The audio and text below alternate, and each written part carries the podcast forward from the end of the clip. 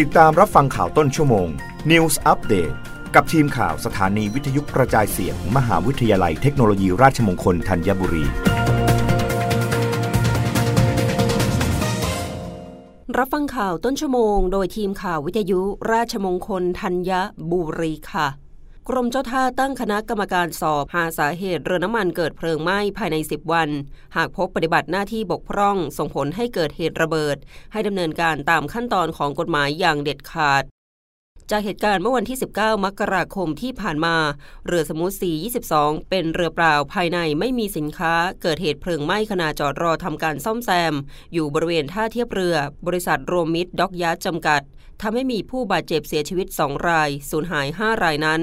นายสรพงษ์ไพฑูรย์พงศ์รักษาการอธิบดีกรมเจ้าท่าเปิดเผยว่า ได้สั่งการให้กรมเจ้าท่าเร่งตรวจสอบแก้ไขเยียวยาผู้ได้รับผลกระทบจากเหตุการณ์ดังกล่าว ซึ่งในการนี้นายพุทธพัฒน์ธีรกุลพิสุทธิ์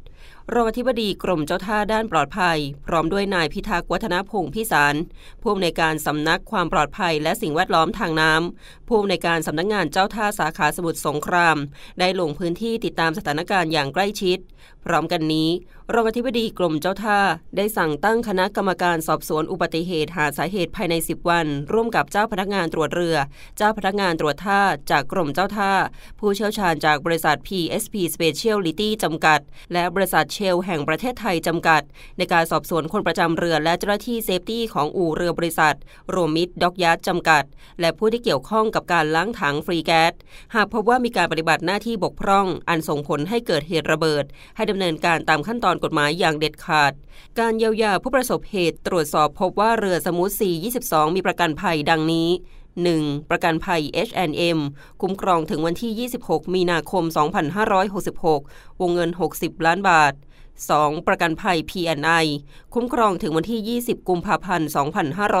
2566 วงเงิน 1,000 ล้านเหรียญสหรัฐ ทั้งนี้กรมเจ้าท่าจะดำเนินการประสานบริษัทสมุทรซีจำกัด เพื่อหารือในขั้นตอนของการฟื้นฟูและเยียวยาผู้ได้รับผลกระทบ ผู้ได้รับบาดเจ็บและเสียชีวิต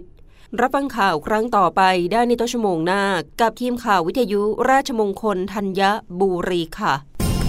รับฟังข่าวต้นชั่วโมง News อัปเดตครั้งต่อไป กับทีมข่าวสถานีวิทยุกระจายเสียง มหาวิทยาลัยเทคโนโลยีราชมงคลธัญบุรี